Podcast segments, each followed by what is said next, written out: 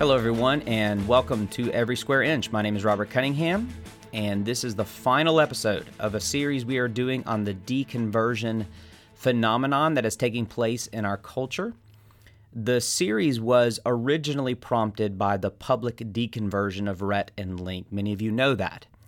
Um, if you're just jumping in and you don't know that, or you, you don't even know what I'm talking about when I say deconversion, I would strongly suggest uh, that you first go back and listen to the other episodes. But to quickly recap, I am offering a defense of the Christian faith, not just to the deconverted, to those who have left the faith, but also to unbelievers, skeptics, and seekers alike. And to do so, I am using the framework of the transcendentals truth, beauty, and goodness. I have already argued for the truth and beauty of Christianity, and this is the second part of my argument for the goodness of Christianity. Now, the reason why I needed two episodes is that Rhett and Link highlighted two objections that I think have risen to be the top objections to the goodness of Christianity in our culture. The first I already dealt with, and that was the judgment of God. Now I would like to take up the second one, and it is the sexual ethic of the Christian faith. Christianity can't be good because of Christianity's sexual ethic. Now, for clarity's sake, when I say sexual ethic, I have in mind the historical sexual ethic of the Christian faith. I realize that many Christian traditions have modified over the past few decades, have modified the ethics of Christianity to fit with a more modern ethic that affirms LGBTQ values. But I am not going to insult anyone's intelligence by pretending the Bible says something other than what it says. It is what it is the Bible teaches that sex is reserved for one man, one woman, within the safe confines of marriage covenant. And I don't think any honest biblical scholarship could come to a different conclusion. And therefore, for many, because of that one singular issue, and I, I do think increasingly it is becoming as simple as that, because of this one singular issue, Christianity cannot be good and must be rejected.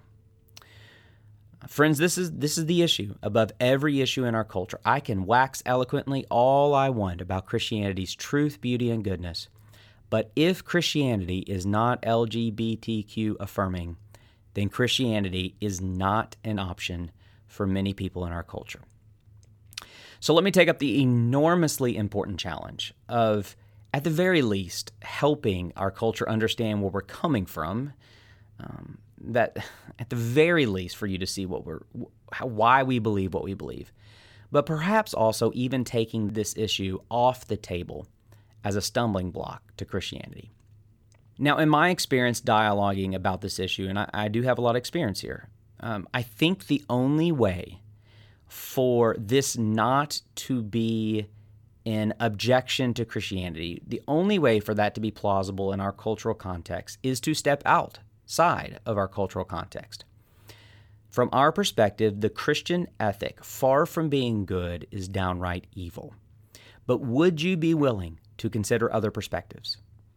Would you be willing to, just for a few minutes, step outside the 21st century Western plausibility structure and allow that plausibility structure to be challenged and critiqued from other perspectives? I want us to consider the credibility the goodness of the Christian sexual ethic through the lens of four perspectives a historical sexual ethic, a diverse sexual ethic, a Western sexual ethic, and then the biblical sexual ethic. Let's start with history sexual ethic. When it comes to human sexuality, there is a huge myth that where we find ourselves is somehow the final frontier of progress as if we have cast off the archaic and repressive norms of the past to finally arrive at the truest ethical understanding of sexuality. The, the, I call this the myth of progress. That history has just been progressing and progressing and progressing to figure out what is truly ethical. And here we are, and we finally have figured out what is truly ethical from a sexual standpoint. That's simply not true what we believe, celebrate, and practice in our culture now is in many ways an ethical regression to antiquity. Consider, for example, the ancient Roman world, where early Christianity uh, found its origins. It was an exceedingly promiscuous context of unfettered sexual appetite. You want to talk about a progressive sexual ethic? Rome would make the hookup culture of our day blush. All forms of heterosexual, homosexual, any sexual expression were accepted. There was little to no adherence to marital fidelity. Orgies were normative, and most shockingly, men having adolescent boys as sexual partners not, was not just accepted but celebrated as kind of a mentoring rite of passage.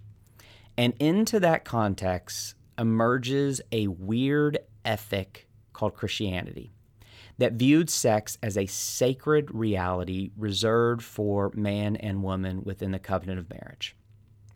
Perhaps nothing was more countercultural about the early church to the Greco Roman world than their sexual convictions and practices. This was a revolutionary ethic that ended up revolutionizing the world. Christians are viewed as so repressive when it comes to sex and sexuality, and to some degree, that's a fair critique, as many Christians, including evangelicalism, have treated sex and sexuality as taboo at best and dirty at worst, but the Bible doesn't see it that way. The Bible views sex as both lovely and dangerous. Uh, Song of Solomon compares it to a burning fire, and I think that's a good picture. Uh, fire is a good thing, but only within its proper boundaries. Fire, properly ordered, gives life to society. Fire, unrestrained, burns down society. And so it is with sex. Everyone needs to get familiar with Tom Holland and his work. Tom Holland is an atheist who is also a big believer in Christianity. and no, I did not misspeak there. Uh, he's not a follower of Jesus, but he's a brilliant historian who believes Christianity, its worldview and ethic, are an undeniably positive advancement, historically speaking. Before his research, Holland had a um, naive love affair for antiquity. But the more he studied, the more he was aghast at pre Christian morality. And then he traced the advancement of Christian monogamy and how that revolutionized sex and marriage and society. And he could not deny that this was a good advancement for humanity. He's not a Christian, but he is very outspoken that the Christian worldview was and is good for the world. The point I'm making is that what we are seeing in Western civilization is not progressive but regressive specifically a return to the sexual disarray before the Christian Revolution. Now, of course, you can say that's what we need to return to. Christianity, sexual ethic ruined the world. But historically speaking, it's really tough to make that case. But either way, let's not pretend that what we are seeking in our society is some new progressive ethic, nor is it a diverse ethic. Which brings me to my next point. Let's consider a diverse sexual ethic. It's very interesting to record this while our world is lamenting and repenting of its racist past. Again and again, we are being told to listen. Listen and learn from the black community. And I wholeheartedly agree. It's what I'm trying to do myself. We don't know what we don't know. We need to humble ourselves and we need to listen. But may I be so bold to ask if that applies to the sexual ethic of the black community? You do realize that the African American community, by far, holds the most conservative views on sexuality and gender in our culture. That's true across the board nationally, but becomes dramatically true of African Americans not living on the coast, California, New York particularly the southern black population, the very ones who are historically the most oppressed people in America. Do we care what they think? Do American progressives care not just about African Americans, but about what African Americans actually believe? Here is the hard truth the sexual revolution is not a diverse revolution. Far from it. It is, by and large, a white, elite, academic, Western revolution. I talked about this in a previous podcast. This is the new frontier of Western imperialism and dominance. Powerful Western elites may not be conquering worlds anymore, but you better believe we are conquering world views. Do Westerners not realize that the vast majority of people and cultures on this planet subscribe to a different sexual ethic than ours? Do Westerners not realize that the rest of the world looks at our gender discussion and thinks that we have lost our collective minds? Do Westerners not see the arrogance of claiming that the past few decades of Western civilization, which radically overturned centuries old views of sex and gender, is now the one true sexual ethic? The harsh reality is that Westerners don't see this. Westerners don't care to see this. It's just we're right, everyone else is wrong, and we are going to colonize the rest of the world with our world view.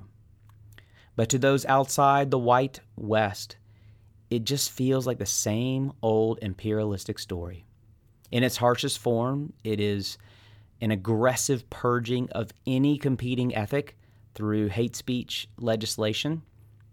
In its milder forms, it is a patronizing hubris that views other cultures as helplessly archaic and in need of our sophisticated, educated, and enlightened sexual ethic.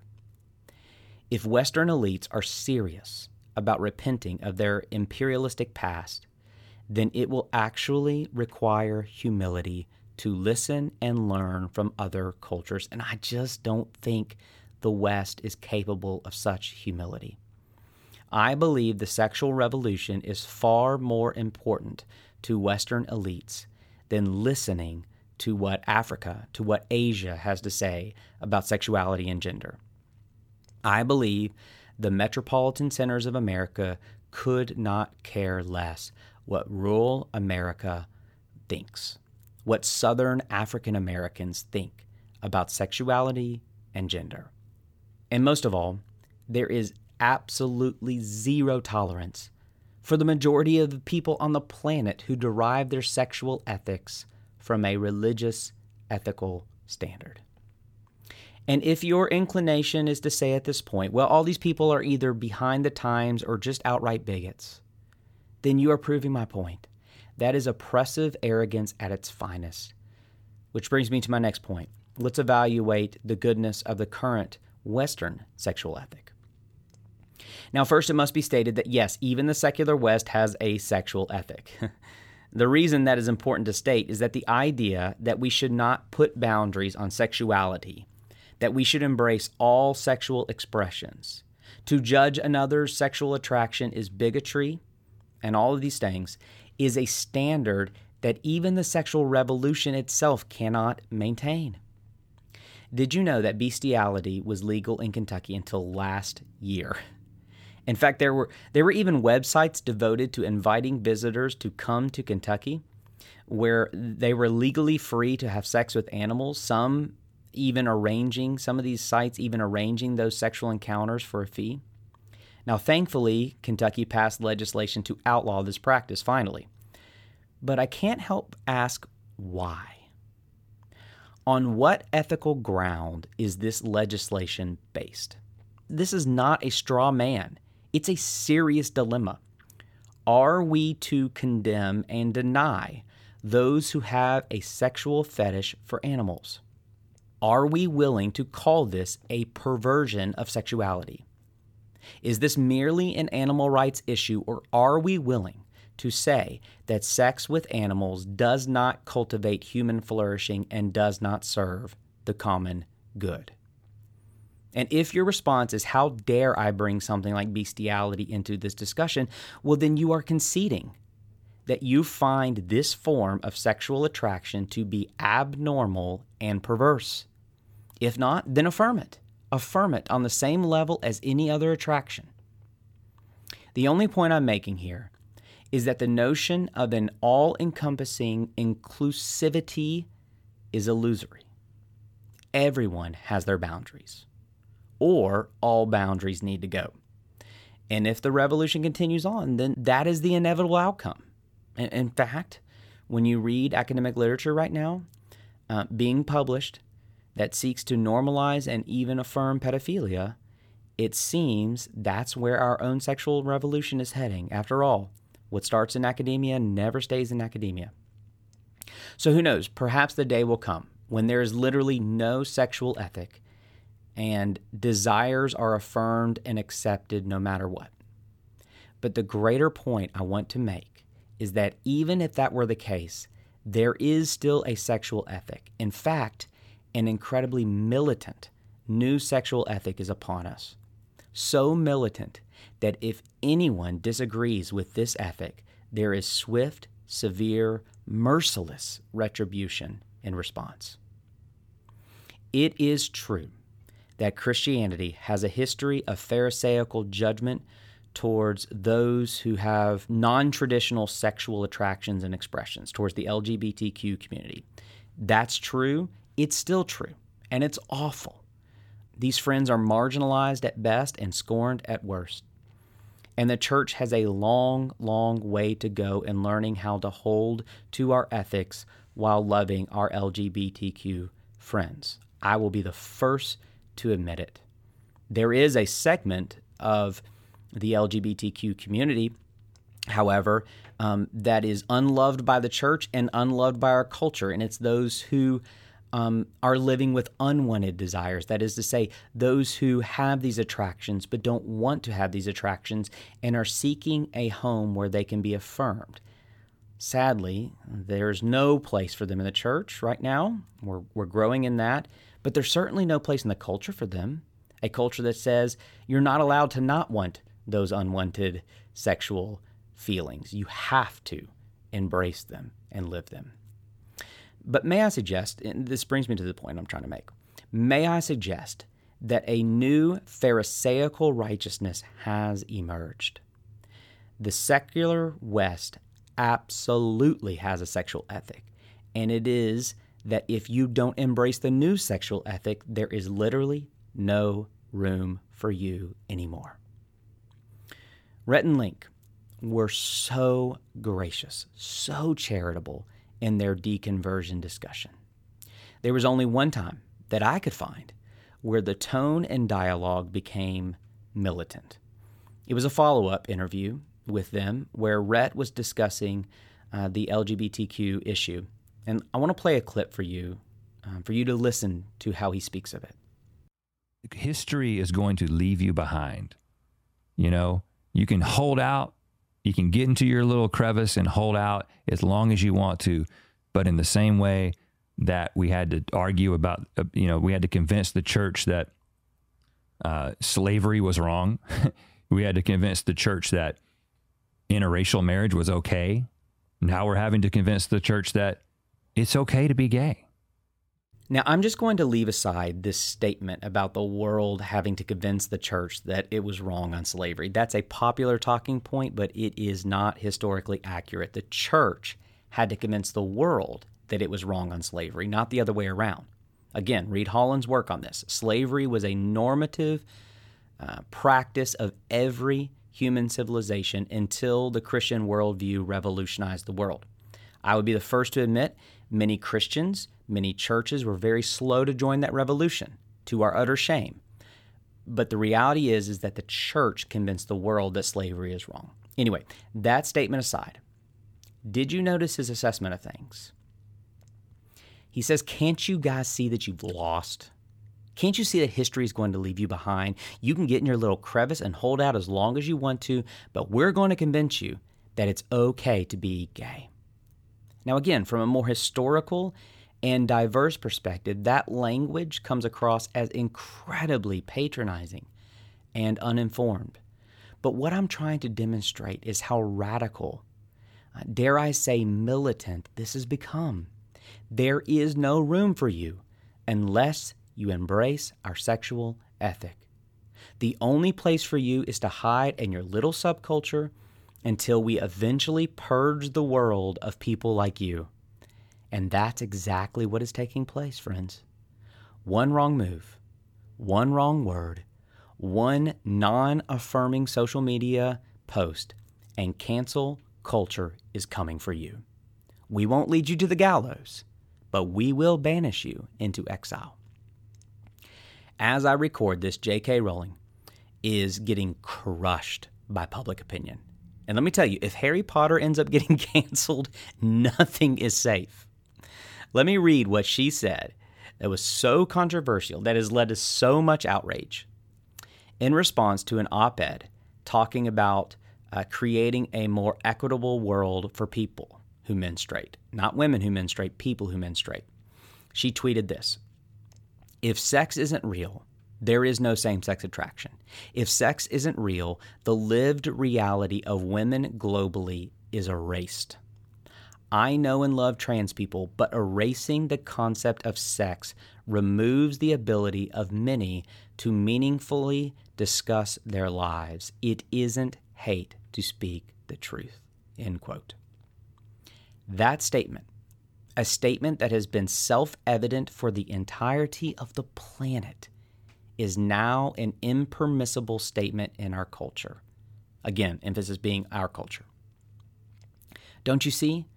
Sexual ethics is no longer an ethical discussion, it has become a religious discussion. This is the new religion, this is the new law. And the law is demanded of everyone with intense legalistic severity. Every time I am asked about my views on sexuality, I no longer answer the question without laying ground rules. I will say, I'll answer your question if you will first answer mine. Are we free to disagree? Is our culture a culture of competing ideas? Or do we inhabit a society of autocratic rule that has no room for free thought? I'm willing to engage and have this discussion just as long as if you disagree with me, you're not going to turn on me and say it's not allowed to be a discussion anymore. I'm willing to love you if you disagree with me. Are you willing to do the same? And the reason I do this is that I learned long ago that this is no longer a discussion in our culture, it is a demand from our culture. Now, why is this so? How is it that a position uh, that Barack Obama himself held in his first presidential election, he, he campaigned on record saying that marriage is between one man and one woman. How is it that that has so quickly become an unacceptable position in our culture? The answer gets to the central and core ethic of sexual ethics in the West. And here's the core of sexual ethics in the West our sexual orientation is no longer a characteristic of me, it is me. I am defined by my sexual orientation. And if this is so, then it is no longer discussing ethics of sexuality. We are discussing the ethics of humanity. And yes, if sexual orientation is our core identity, if it defines us, then to not accept a sexual expression is to not accept a person. And that's why our culture is so passionate about this issue. And I don't blame them because this is they, they see it as such. Let me play you another clip. This one is from Link, uh, describing a very poignant, heartfelt moment that he had uh, with an openly gay friend. He gave me a hug and I remember thinking, I this is the first openly gay person I've ever hugged, oh, and wow. I don't yeah. know what. I know what I'm supposed to believe about this guy that I'm hugging, but this, but and it was a crisis moment hmm. for me because I was like, this doesn't feel right from for me. And let me clarify, it didn't feel right from for me to to render judgment of him because what I wanted to do was hug him back and actually mean it. But mm-hmm. there was, I was, I had been, the belief that I was ingrained with didn't allow me to, uh, to sincerely hug the guy. You can hear the anguish in his soul, and it's rooted in this I can't hug you unless I agree with you on this issue in particular. I can sincerely hug you if I disagree with you in countless ways, but in this singular issue, I can't hug you unless I agree and support you in this. Why? Because attraction to the same sex is his identity, And if so, then I'm not truly hugging you, truly loving you, if I don't wholeheartedly affirm homosexuality because homosexuality is you. Now, by the way, this identity talk comes from the church as well, we must say. I totally sympathize with him saying that he was conditioned to judge this friend, not love this friend. The church has treated LGBTQ community not as image bearers to be loved, but as identities to judge and reject. But what if we're all wrong here? What if we none of us are seeing each other the way we ought to see each other? Here we come, finally, to the biblical sexual ethic. On a most foundational level, the Bible views us as image bearers of God, meaning every single person bears an inherent dignity, value, and worth. Every life is glorious because every life bears the image of God. And yet, the Bible also views us as fallen image bearers, meaning every single person bears in, inherent flaws, disorders, uh, corruption. But those things are true at once. These two things are true at once. I'm a mix of glory and dysfunction.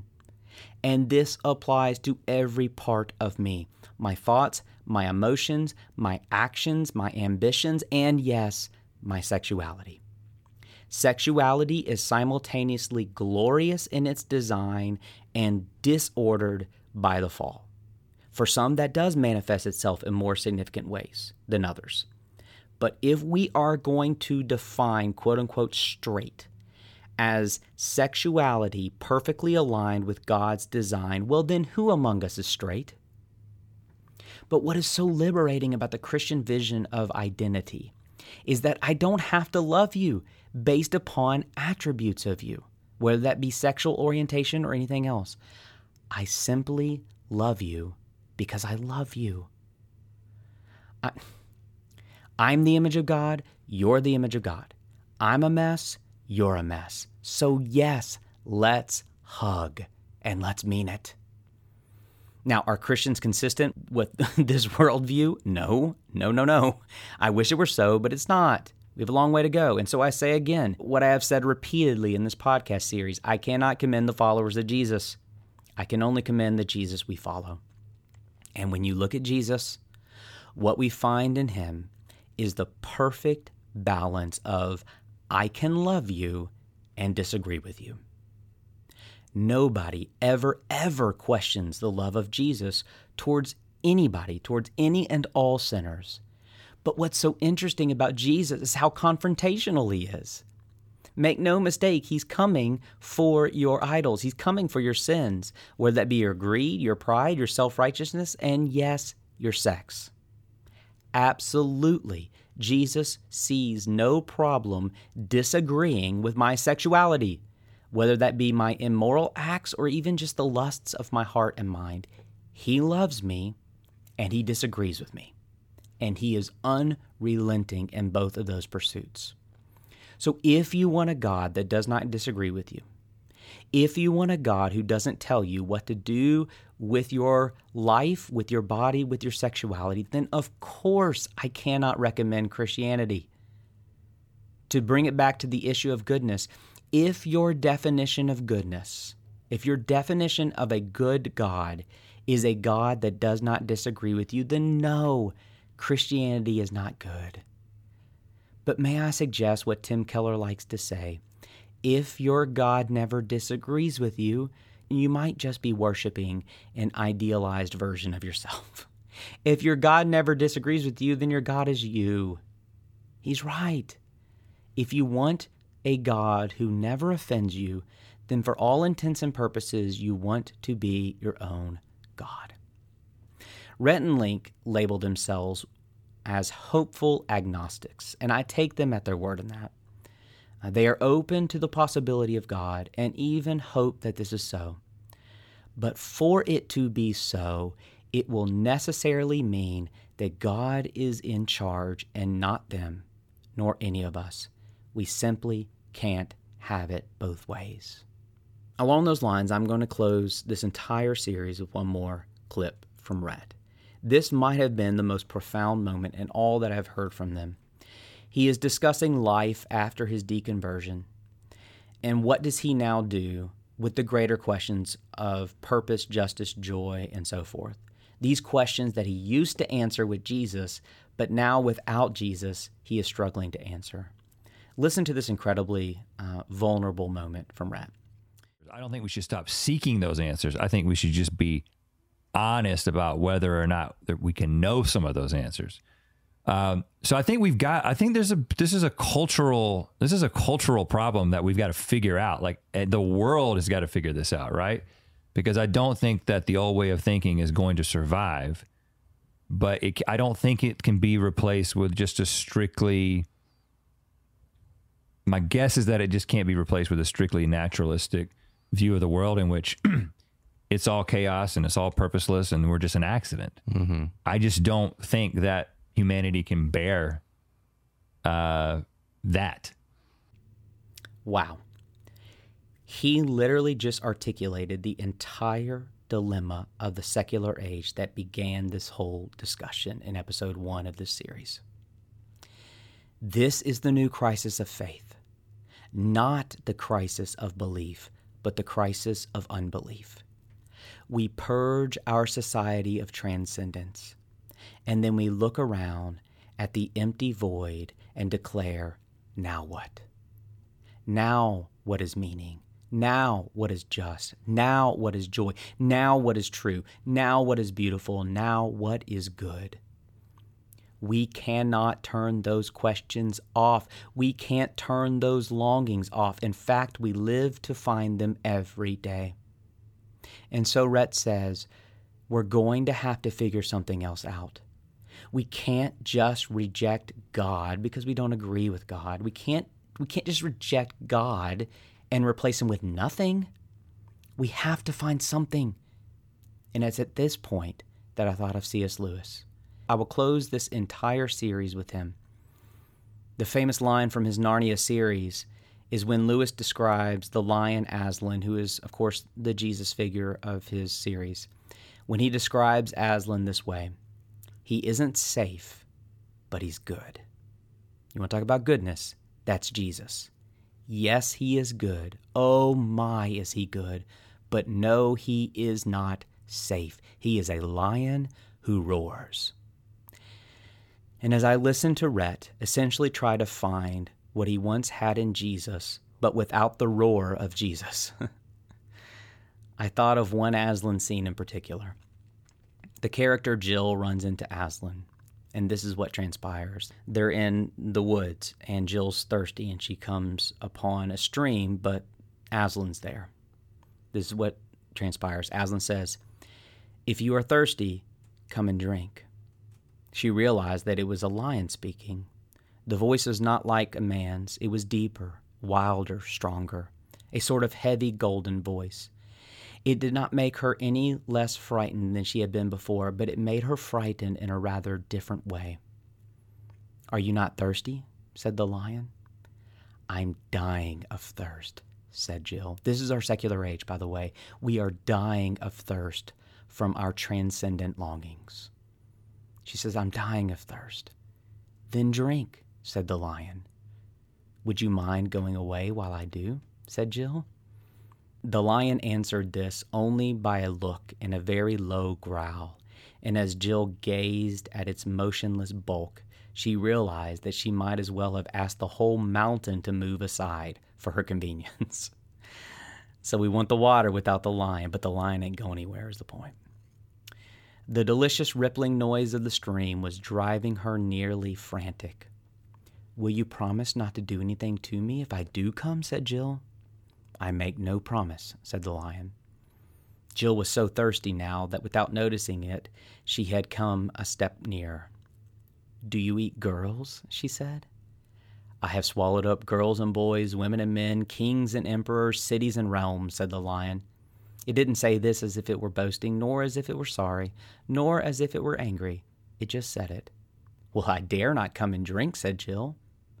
Then you will die of thirst, said the lion. Oh dear, said Jill, coming another step nearer. I suppose I must go and look for another stream then. There is no other stream, said the lion. Friends, and, and when I say friends, I mean my deconverted friends, my skeptical friends, my seeking friends, my atheist, agnostic friends, and yes, if by some chance Rhett and Link listen, I do not view you as enemies. I am sorry that some Christians have responded to you as such, but I view you as friends from afar that have brought so much life and joy into my family through your brilliant entertainment. And I hope I have done justice to your story. Forgive me where I have failed. To all my friends, there is no other stream. Only Jesus. Only Jesus and his dangerous invitation if anyone is thirsty, let him come to me and drink. Thanks to everyone for listening. You, you had to be patient with me through this series.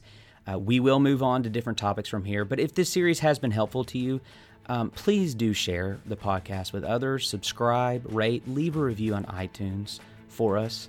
Um, th- th- this is all we ask. Um, and we will be back soon with another episode of Every Square Inch.